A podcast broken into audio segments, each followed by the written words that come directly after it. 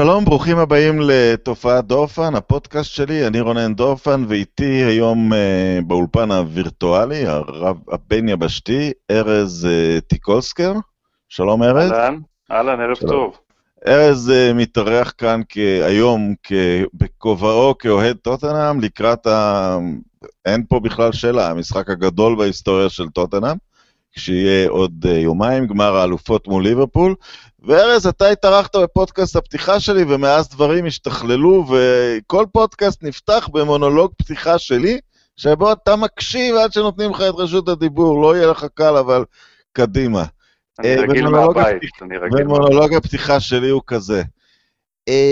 יש איזושהי נטייה להגיד מפעל גביע, הכל יכול לקרות, ולהוריד משהו מהלגיטימיות שלו, אבל אני אומר, ולמרות שכואב לי הלב להגיד את זה, בעיקר בגלל יריבתה של טוטנהאם במשחק הגמר, שהגמר הזה הוא בעיניי גמר מאוד ראוי, הוא גמר גביע אירופה האמיתי, ואני אסביר למה.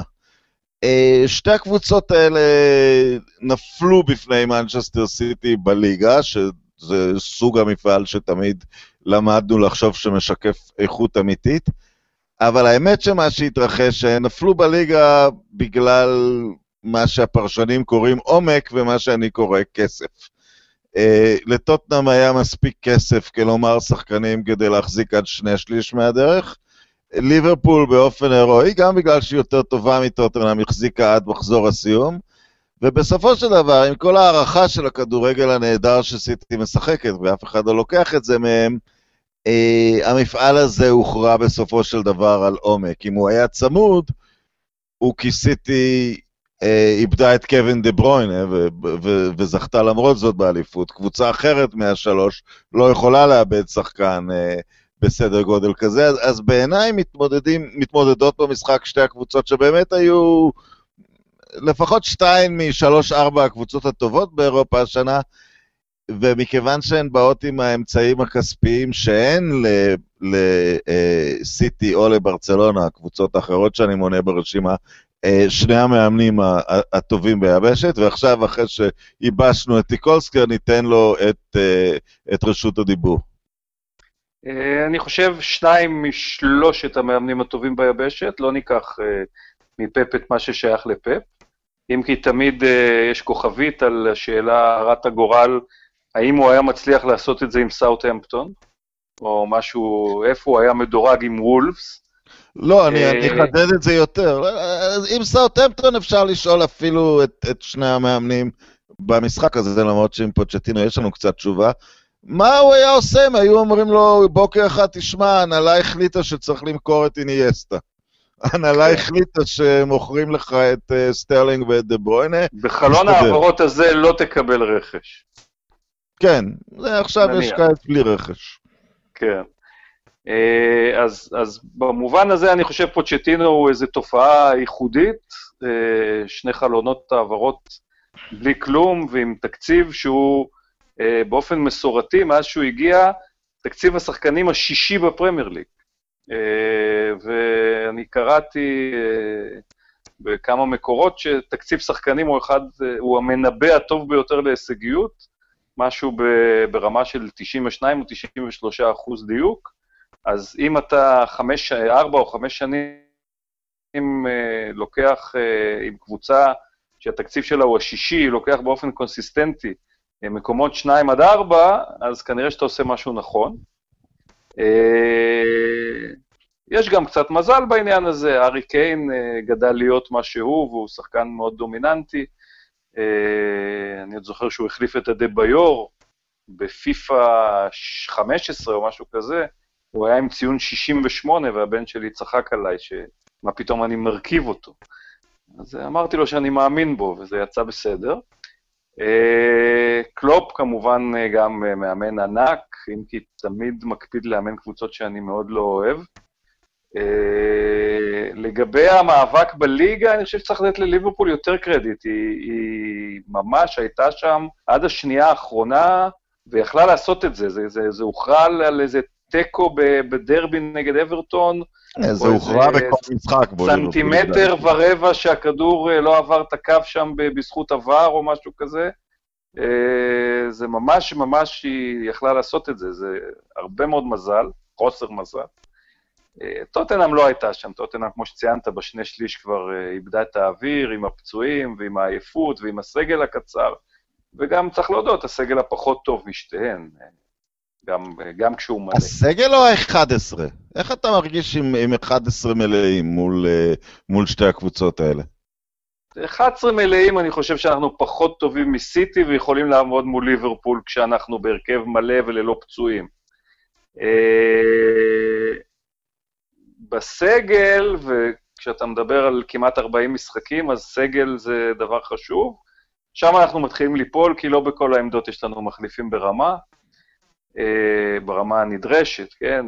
בוא נאמר, לא סיטי ולא ליברפול מעלים עם כל הכבוד, ובאמת הופיע במאני טיים, אבל את יורנטה בגילו, אנחנו צריכים מחליף יותר טוב להארי קיין, אם אנחנו רוצים לרוץ למעלה, ואנחנו כשלנו בעמדה הזאת של מספר 2 על המשבצת הזאת, אנחנו כשלנו באופן מסורתי בשנים האחרונות, יאנסן ואחר כך יורנטה לא הביאו את מה שהם היו צריכים להביא, והם לא היו זולים במיוחד גם. אז מה עושה פוצ'טינו?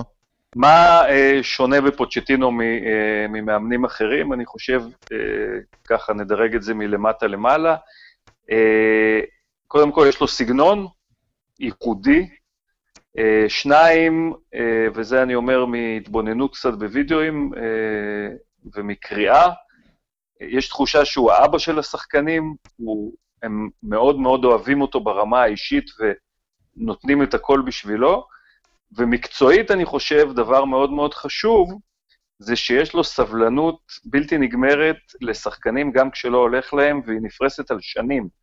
אפשר לראות את זה במקרה של סיסוקו, סיסוקו נקנה בהרבה מאוד כסף באופן יחסי לטוטנהאם, אולי השחקן או הכי יקר או השני הכי יקר בסגל כיום, ולא הביא את הסחורה, והוא שיחק בתפקיד שלא מתאים לו, כי באופן מסורתי הוא שיחק כשחקן אגף גם בנבחרת, ולא הלך ולא הלך, ופוצ'טינו עוד פעם העלה אותו ועוד פעם העלה אותו, והאוהדים הרימו גבה וכחכחו וכולי, ואז הוא שינה לו תפקוד, שם אותו באמצע, ולפני מספר ימים הוא ענק לו פרס שחקן העונה בטוטנהאם, שלחלוטין מגיע לו, ו... בחירת אוהדים או... אני לא זוכר מי היה הבוחר, אבל היה טקס של... העניק לו את זה שחקן העבר הגדול שלנו, גראם רוברטס, שהוא אגב כובש השער בתואר האירופי האחרון שלנו, והוופא 84 נגד אנדרליך. זה היה פנדלים שם, לא? אז בסוף זה היה פנדלים, אבל הוא כבש את השער, להסתיים פעמיים 1-1, נדמה לי שבמשחק השני הוא כבש את השוויון. אם אני טועה, אז זה רק בעיתוי, אבל הוא כבש את אחד השערים במשחקים האלה. אז הוא העניק לו את התואר, וכמובן שגם פוצ'טינו אמר שזה בהחלט מגיע לו. אני אגיד את הטייק שלי על פוצ'טינו, ופה הוא במידה מסוימת קצת כן דומה לפאפ. יש סגנונות משחק ששנים, האנשים אמרו, טוב, זה נחמד מאוד עם שחקנים לטינים, זה לא יעבוד באנגליה. עכשיו, נתת לו קצת יותר מדי קרדיט שאמרת לסגנון ייחודי, הוא נחשב תלמיד מאוד מובהק של מרסלו ביאלסה, אבל ביאלסה תמיד היה, האירוניה עכשיו שביאלסה הובא לאנגליה ועשה עונה מלאת תפוחות בליד, שהסתיימה ברע. זה רק כמו שאצל ביאלסה בדרך כלל מסתיימות. נכון, אבל הנקודה היא שפוצ'טינו הוא מין דמות קוסמופוליטית שפויה של ביאלסה, וזה מדהים לראות שזה עבד גם בסאות'המפטון, וזה עובד בטוטנהאם, וזה עובד ממש עם ילדים אנגלים בטוטנהאם, לא צריכים לגדול על הטיקי-טקה בשמש, או עם ההבנה הטקטית הלטינית. אתה יודע, אגב, אם נסתה לי שנייה לצורך סיפור נחמד, אתה יודע יש לפוצ'טינו סיפור מאוד דומה לרעין גיגס. הסיפור עם רעין גיגס זה שאלכס פרגסון הגיע לאמא שלו הביתה כשהוא היה בן 14, והוא ישן והוא אמר לה שהוא רוצה אותו, משהו כזה, נכון? יש סיפור כזה? בגיל 13, המרצדס שחורה הופיעה בפתח. מיתולוגיית יונייטד. אז ביאלסה הגיע לבית של הוריו של פוצ'טינו, כשפוצ'טינו היה פחות או יותר באותו גיל, והוא ישן, ואז הוא אמר שהוא רוצה להחתים אותו, וכך נהיה הסיפור שהוא... אם אני לא טועה, נדמה לי ניוואלס אולד בויז, ניוואלס, כן. כן, אבל יכול להיות שאני טועה. אבל זה סיפור דומה, אז גיגס ופוצ'טינו הם... שני גדולים מהמקצוע, לקחו אותם בעודם ישנים והעבירו אותם לקבוצות שלהם. עכשיו לצד התחושתי, זאת אומרת, בעוונותיי אני אוהד קבוצה שלפחות פעם הייתה גדולה יותר ומפורסמת יותר, מנצ'סטר יונייטד, והאירועים האלה חוזרים על עצמם פעם בכמה שנים, לא לעתים כאלה קרובות, אבל אני ראיתי 4 גמרי אלופות. איך אתה מוצא את עצמך? הרי זה דבר שלא יכולת לדמיין אותו לפני 10 שנים. וזה דווקא מקל, אתה יודע, המשחק הכי רגוע, אני בדרך כלל, תן לי משחק טוטנהאם הוטספור, כשאנחנו מובילים 2-0, אני מחפש מה לעשות כדי להעביר את הזמן מרוב עצבים. כי אני כל הזמן חושש וכל הזמן בפרנויה ובפניקה, שמה הם עכשיו יצמצמו ואנחנו נלחץ, ובסוף יהיה איזה גול עצמי של טובי אלדרווילד בדקה 94. המשחק הכי רגוע, שראיתי אותו הכי רגוע השנה, היה חצי גמר השני נגד אייאקס. ראיתי את זה בלי ציפיות בכלל, ראיתי את זה עם הילד שלי הקטן, אמרתי לו, אנחנו, זה לא, אין לנו מה לחפש, נשחק בשביל הכיף, מה שיהיה, אפילו ב-2-2 הייתי רגוע, וכמובן שההתפרצות הגיעה בגול של מורה. אז לגמר אני מגיע יחסית רגוע, אני חושב כל סוכנויות האימורים נותנות לנו, היחס הוא 2 לליברפול מול 4 לטוטנהאם, פחות או יותר, על 90 דקות. זה יחס היסטרי לגמר, זה כאילו, לא שבאמת מאמינים בנו. אז לכן אני בא בלי הרבה ציפיות, בלי הרבה לחץ. מתי אני אהיה בלחץ? אם נוביל 1-0. אם נוביל 1-0, אז כל התחושות של המשחקי ליגה המלחיצים יחזרו, כי פתאום יהיה לנו סיכוי, ובמובן מסוים אני פוחד מזה, ובמובן שני אני מייחל לזה. ולכן אני בא יחסית רגוע, ומה גם שאני הולך לראות את זה עם קבוצת תמיכה של כמה מאות אנשים, שזה עושה את זה יותר קל מאשר בסלון, כי אתה לא יכול להרשות לכל ההתנהגויות האינפנטיליות שלך לצאת החוצה מול 200 איש. אז זה מה שיהיה בשבת, מבחינת תחושות. מה העמדה שלך לגבי... בואו נקטן הנחת מוצא, שלא בטוח שהיא נכונה, שהארי קיין 85% כשיר. הוא צריך לשחק? אני לא אוהב להתערב בשיקוליו המקצועיים של פוצ'טינו, הוא רואה אותו כל יום, הוא מרגיש אותו, יש איזה עניין אחד עם ארי קיין, נדמה לי שפעם התכתבנו על זה, אפרופו משחק הגביע שלנו נגד... 7-0 לדעתם. זה טרנמיר, נכון? מי זה הייתה שם? טרנמיר רוברס, 9-0. טרנמיר רוברס, שראיתי אותה לאחרונה בגמר הליג 2, קבוצתו של מייק דין. ושם היה איזה אירוע מוזר, אם אתה זוכר שהוא ב-4 או ב-5-0, אחרי שכבר ניצחנו את הראשון גם, או שלא זוכר אפילו מה היה שם, אם היו 2 אפילו, אבל זה היה ברור שאנחנו עולים, וב-4 או 5-0, במגרש די כפו בטרנמיר, הוא העלה את ארי קיין, ואז הייתה לנו איזו תכתובת שאתה אמרת ארי קיין הוא מסוג השחקנים שכל הזמן רוצים להיות על המגרש, ומאמנים נוטים ללכת עם זה. ופוצ'טינו אמר יכול להיות שהוא אמר את זה בשביל העיתונאים ובשביל הכבוד, אבל הוא אמר שהוא עשה את זה בשביל לכבד את אוהדי טרנמיר שבאו לראות בין היתר את ארי קיין, ולא זה, לא יודע, זה משפט נחמד. בסוף אם יש לך שחקן כמו ארי קיין והוא כשיר והוא נורא נורא רוצה לשחק, אז אני מניח שיתנו לו. אז אני אפתיע אותך פה, ואני אגיד לך שלפעמים יש מונולוג פתיחה שני באמצע הפודקאסט, ואני רוצה להגיד על זה משהו, ושוב אני אחזור קצת למיתולוגיה של יונייטד, אבל זה בא מאותו כיוון. ב-2008 במהלך העונה, נדמה לי כשיונייטד הייתה ברבע הגמר, פרגוסון אמר שאם נעלה לגמר, סקולס ישחק. והוא נימק את זה בכך שסקולס היה מורחק בגמר של 99. עכשיו, סקולס דווקא לא היה בטוח בהרכב באותה שנה, היו כל מיני אוהן הרגריבס ואנדרסון עוד היה שחקן, ואתה שואל את עצמך למה המאמן, לפני שהוא יודע מי היריבה, לפני שהוא יודע מה הכושר, מצהיר ששחקן ישחק, אבל אני חושב שזה דבר מאוד יפה לשחקן שהוא מקביל בהיסטוריה של יונייטד פחות או יותר להרי קיין. זאת מין אמירה, עם כל הכבוד לאוהדים שיושבים מול הטלוויזיה, או אפילו באים לאצטדיון 50 שנים ברציפות בלי להפסיד משחק, יש גם שחקנים פה.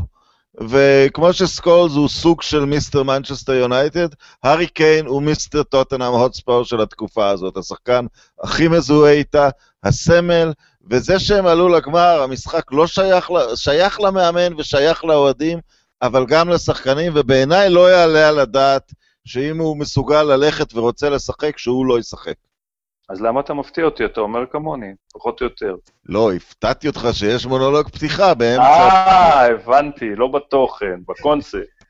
הבנתי. כן, אז אנחנו מסכימים, תשמע, הארי קיין, אם הארי קיין כשיר, אז הוא צריך להיות על המגרש. מה שאני אוהב קצת מבחינה טקטית זה שיש עמימות על הדבר הזה, ואם אתה מאמן ליברפול, אז להתכונן למשחק עם הארי קיין ולהתכונן למשחק בלי הארי קיין, זה שני דברים שונים, ואנחנו בשטח האפור בנקודה הזאת, ואת זה אני אוהב, שיחשבו על שתי אפשרויות, וככה לא יוכלו להתרכז רק באחת.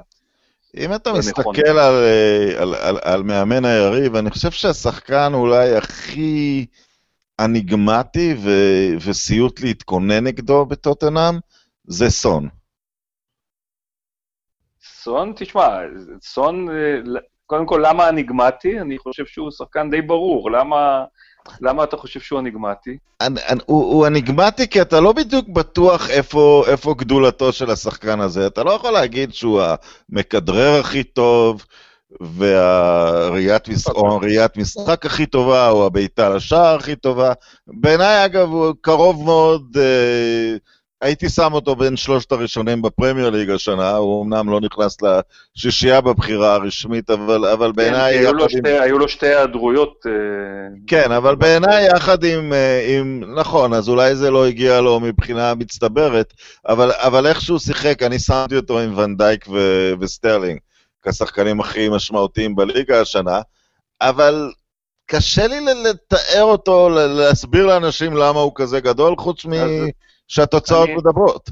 אני אנסה. קודם כל, הוא גולר יוצא דופן, והוא גולר, בוודאי כשהוא מחליף את הארי קיין בתפקיד החלוץ אמצע, אבל גם כשהוא בא מהצדדים, ואפילו בדקתי לפני כמה שבועות, יש לו ממוצע של גולים לדקות משחק מאוד דומה לארי קיין.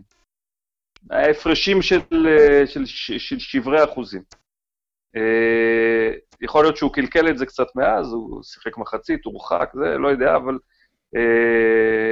אבל היה לו אז את הממוצע הזה, וזה ממוצע מדהים, שצריך לזכור שבחלק מהמשחקים הוא שחק באגף, בעוד שארי כן שחק את כל המשחקים באמצע.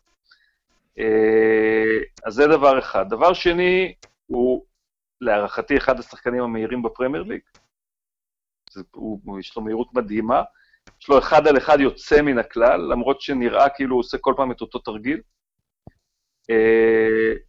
ואם אנחנו מנקים מהמשוואה את ההתנהגות התמועה שלו במשחק בבורנמוט, אז הוא גם נראה אחלה בחור, עם אופי טוב וחייכן וטוב לב, ובכלל הוא נראה כל הזמן אסיר תודה על האפשרות שלו לשחק ברמות האלה. אני אגיד לך משהו שזה כן מדבר, משהו שהוא כן משמעותי ואולי לא, הוא סוחב על הגב שלו נבחרת של מדינה די פסיכית, אז לחץ אני חושב... אנחנו מספיק סקנים בשביל לזכור שהיה פעם אחד כזה בשנות ה-70 בדיוק באותה נבחרת, אתה זוכר אותו? צ'אבונקון הגדול, כן. אבל הוא היה באמת אולי underrated ברמה העולמית. תראה, היום אם צריך להכתיר את התואר שאף פעם לא נדרשים אליו, גדול שחקני אסיה, אז סון הוא השחקן הראשון האסייתי שמשפיע על יחסי הכוחות באירופה. לא רק מפתיע לטובה, אלא היית אומר זה שחקן שהוא משמעותי ליחסי הכוחות. נכון. אבל צ'בונקון היה שחקן עצום, הוא שחק בגרמניה די הרבה שנים. שחק בגרמניה, פרנקפורט ואולי קלן, אבל לא זוכר פרנקפורט. אבל מה שאני אומר, שחקן כמו סון, אני ראיתי את זה, אתה יודע, הקוריאני הקודם המפורסם, שיחק ביונייטד, אבל המריט העיקרי שלו, שחקן נהדר, ג'י סונג פאק, אמרו יש לו 3 ריאות. כי בגלל הכושר שלו, וסון הוא קפיצת מדרגה מהבחינה הזאת, הוא לא הבאנו מישהו עם הסטריאוטיפ של, זה נורא סטריאוטיפי שהקוריאני עובד קשה, אבל סון אני חושב שהסטריאוטיפ של עובד קשה קצת עושה לו עוול. כן, קודם כל לא הביאו אותו כאיזה כישרון צעיר ומבטיח, קנו אותו ב-20 ומשהו מיליון, נדמה לי מלברקוזן, לפני כן נדמה לי שאם אני לא טועה בהמבורג, אני לא בטוח, אבל הוא כבר עלה הרבה כסף, בטח במונחים של טוטנהאם, 20 ומשהו מיליון, זה כבר שחקן שכאילו מביאים אותו בשביל לשחק, זה לא שחקן שאומרים, הוא פרוספקט לעוד 3 שנים. הליגה הגרמנית הוא היה טוב מאוד, הוא עשה קפיצה גדולה מאוד, בוא נאמר בשנתיים האחרונות, והתגלית הייתה שבעוד שקודם הוא היה רק שחקן כנף, שמסוגל לשחק בשני הצדדים, כורח הנסיבות והפציעה של קיין בעונה שעברה, לא בעונה האחרונה, שמה אותו כשחקן 9, ופתאום גילית שהוא יודע לשחק גם את זה, ובכלל לא רע. הוא פשוט שחקן שבלי הרבה משחקים, הוא מקבל את הכדור ובועט אותו. וראית את זה נגד סיטי במשחק השני המדהים של ה-4-3. ראו את זה בליגה השנה נגד אברטון, ב-6-2 נדמה לי, ראו את זה נגד לסטר באיזה משחק שנדמה לי ארי קיין לא שיחק, היה לנו משהו באירופה, עלה רק בדקה 70 או משהו כזה, וסון גם נתן שם איזה שער, הוא פשוט גולר יוצא מן הכלל. לא ידעו את זה עליו קודם, והוא פשוט התברר ככזה, רוצח, במובן הטוב של המילה. מי שקצת במקביל לנסיגה של סון, נדמה לי שזה אבסורד להגיד בתוך עונה כזאת של טוטנהאם, עונה קצת, יש משהו קצת מאכזב כרגע בדלה עלי, לעומת מה שנניח היית יכול לצפות ממנו שנה ושנתיים לאחור. כן, דלה עלי הייתה לו עונה קשה, הוא התחיל אותה, אם אתה זוכר, הוא שחק במונדיאל והוא היה פצוע במונדיאל. אז הוא סחב לתחילת העונה גם פציעה וגם עייפות. עייפות סחבו הרבה, אבל הוא סחב גם פציעה. הוא אפילו החסיר משחק אחד במונדיאל וכו'. ואחר כך הוא קיבל עוד פציעה באמצע העונה איפשהו, ונהדר להרבה זמן יחסית, חודש וחצי, משהו כזה. גם כשהיה בריא, זאת לא הייתה העונה הגדולה שלו, אם כי אני חייב לומר שהמשחק השני נגד אייאקס, לטעמי הוא היה הטוב שלנו על המגרש חוץ ממורה. אבל מה זה, אתה יודע, הוא למרות שתיארו אותו כמין קשר טכני, הוא לא בונה משחק, הוא מה שנקרא אולי פינישר קו שני, אולי מהסוג של אמפרד כזה, שחקן. הוא לא בונה משחק, כי הוא לא מחזיק את הכדור הרבה, אבל אם הוא מקבל את הכדור הנכון 30 מטר מהשאר, הוא יודע, הוא אחד הטובים ביותר בלהעמיד חלוץ מול השאר. יש לו את המסירה האחרונה הזאת, את הטאץ' המלוטש, את הראייה של איך להכניס את הכדור בדיוק בחריץ, והוא עשה את זה עם מורה פעמיים במשחק הזה, והמשחק הזה עודד אותי, כי פתאום ראית את דלה עלי שהתגעגעתי אליו. האם זה ימשיך להיות במשחקים הבאים? אני מקווה שבמשחק הבא אין משחקים הבאים. אני מקווה שכן, הוא מגיע רענן. אני תמיד ראיתי בו משהו קצת אחר, אתה יודע, יש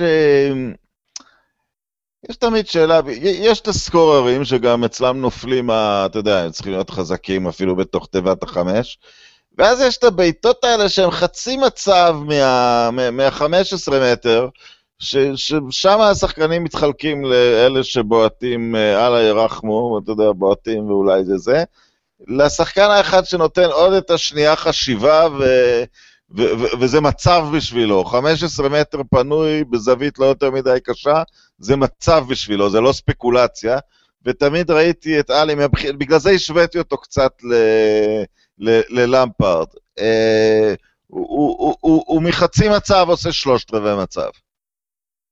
זה נכון, ודרך אגב הסטטיסטיקות שלו, אם תסתכל אחורה, בלי לשים לב הן מאוד טובות, יש לו כמות בישולים וכמות שערים, יחסית לתפקיד שלו ממש ממש לא רעה, והוא עדיין די צעיר, אז השנה הזאת הייתה קצת בעייתית, מהרבה סיבות, אבל אני מקווה שהוא חוזר לעצמו לקראת האירוע החשוב, כי נגד אייאקס הוא באמת היה אחרי מורה הטוב ביותר על המגרש מבחינתנו. אמרת שאתה רואה את המשחק. גם במחצית הראשונה דרך אגב. אמרת שאתה רואה את המשחק בחברת כמה מאות אנשים, אז זה אוהדי טוטנהאם בישראל. כן, יש בר בפתח תקווה שנקרא ברדק. אוקיי, אז אני רוצה להגיד פה משהו, לא ברמה של מונולוג פתיחה שלישי, אבל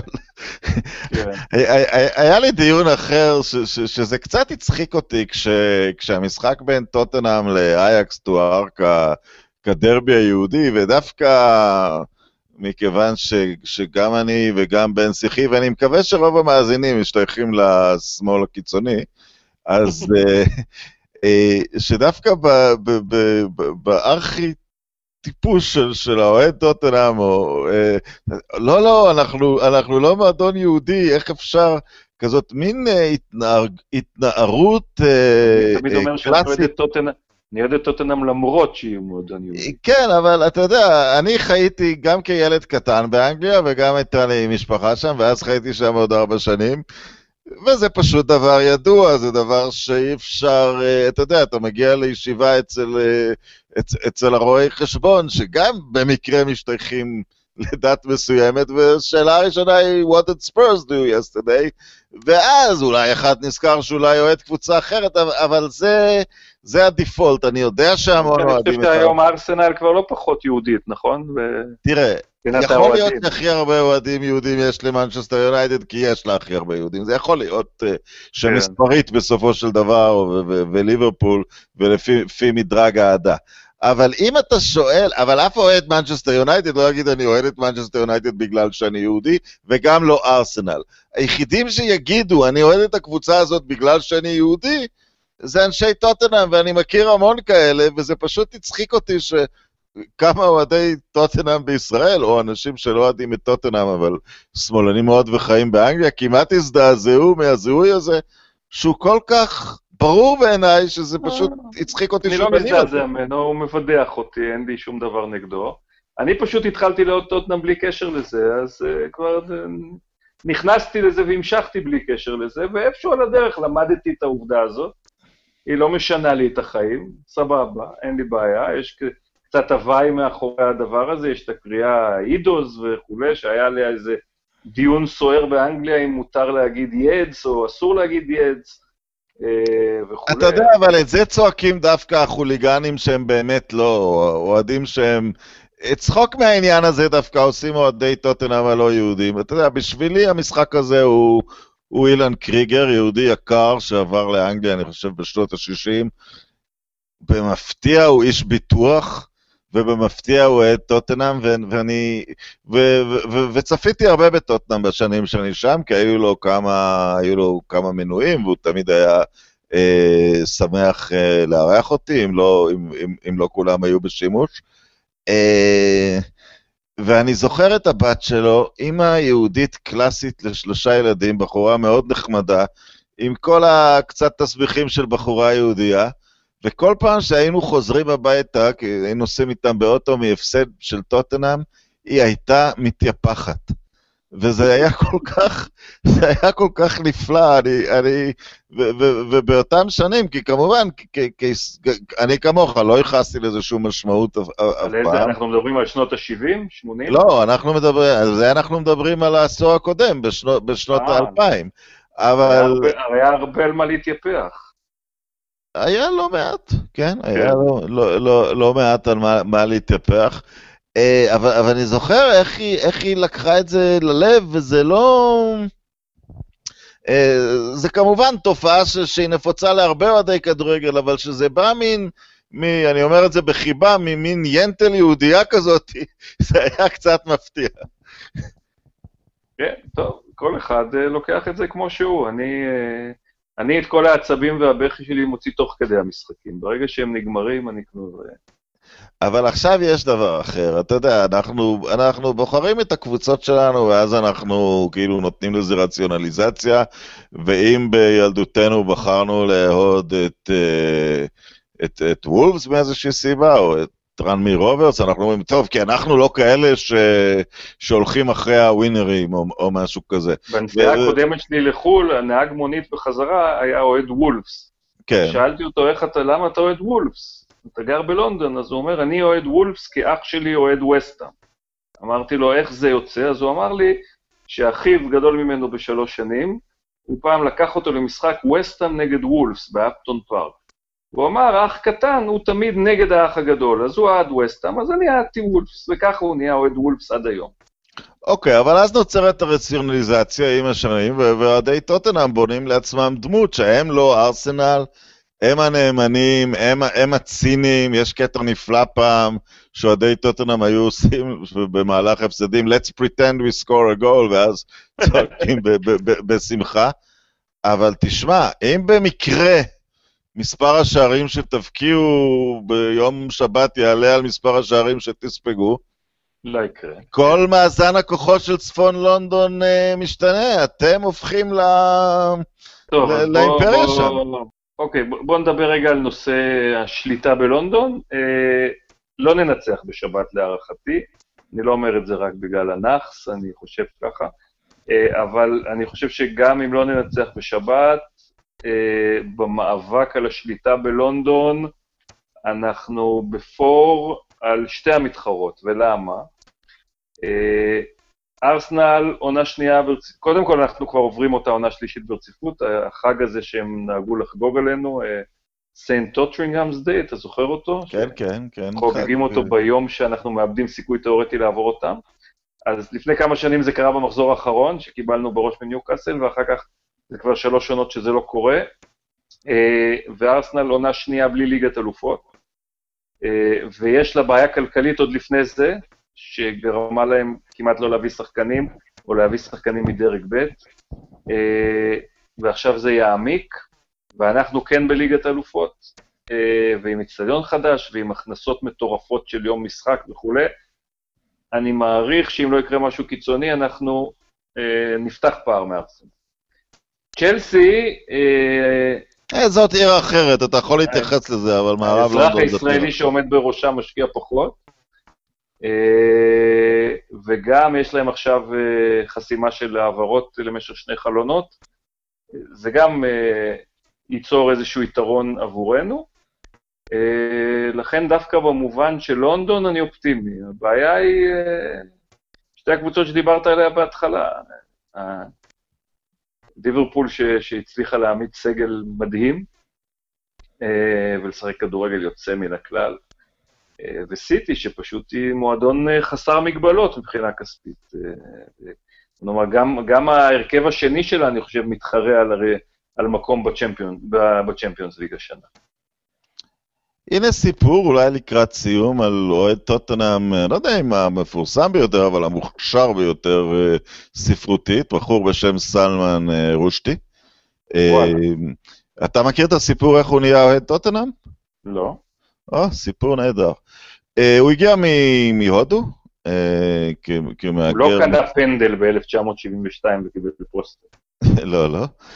הוא הגיע בשנות ה-60 המוקדמות לאנגליה בחברת משפחתו, כחלק מהגירה ההודית גדולה, ואז מה שהיה קורה, היו מאחסנים את המהגרים במין מרכז גדול, הוא אמר זה היה בתוך בית ספר, כי זה היה הקיץ, אבל לא בעולם היותר ליברלי של שנות ה-60, הם יכלו לצאת החוצה לסיבוב לעיר ולחזור לשם כל שמסדירים את הניירות שלהם, והגיע איזה דוד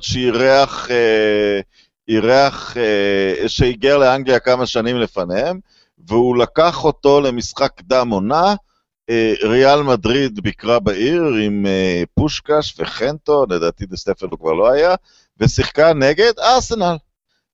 הוא אומר, וריאל הייתה פשוט מדהימה, והובילה 3-0 במחצית, ואז החליפו את רוב השחקנים, וזה נגמר 3-3, אבל המחצית הראשונה הותירה עליו רושם כל כך אז, והם חזרו למלון, וישב שם איזה שוער אנגלי, ושאל אותו על המשחק אם הוא נהנה, והוא שאל אותו אם הוא יהיה אוהד ארסנל, אז הוא אמר, לא, הם לא שיחקו טוב, אז הוא שאל אותו, ואת מי אתה חושב שתועד באנגליה? הוא אמר, יש קבוצה באנגליה שמשחקת כמו ריאל מדריד, והשוער אמר לו טוטנהאם, אז הוא היה אוהד טוטנהאם. יפה, זכינו. כן, אם יש לך הזדמנות, יש טקסט נפלא שרושתי כותב על גמר גביע 3 הידיעות, זה גביע הליגה בשנת 99, ניצחתם את לסטר או משהו? עם דוד ג'ין עולה, והוא כותב שם שיר הלל, וג'ורג' גראם מאמן אתכם, והוא כותב שם שיר הלל לג'ין עולה. ארז, לקראת סיום, אתה אדיש, כן? אבל בשבילי כאוהד מנצ'סטר יונייטד זה פאקינג משחק מחר, תן לי איזה תקווה.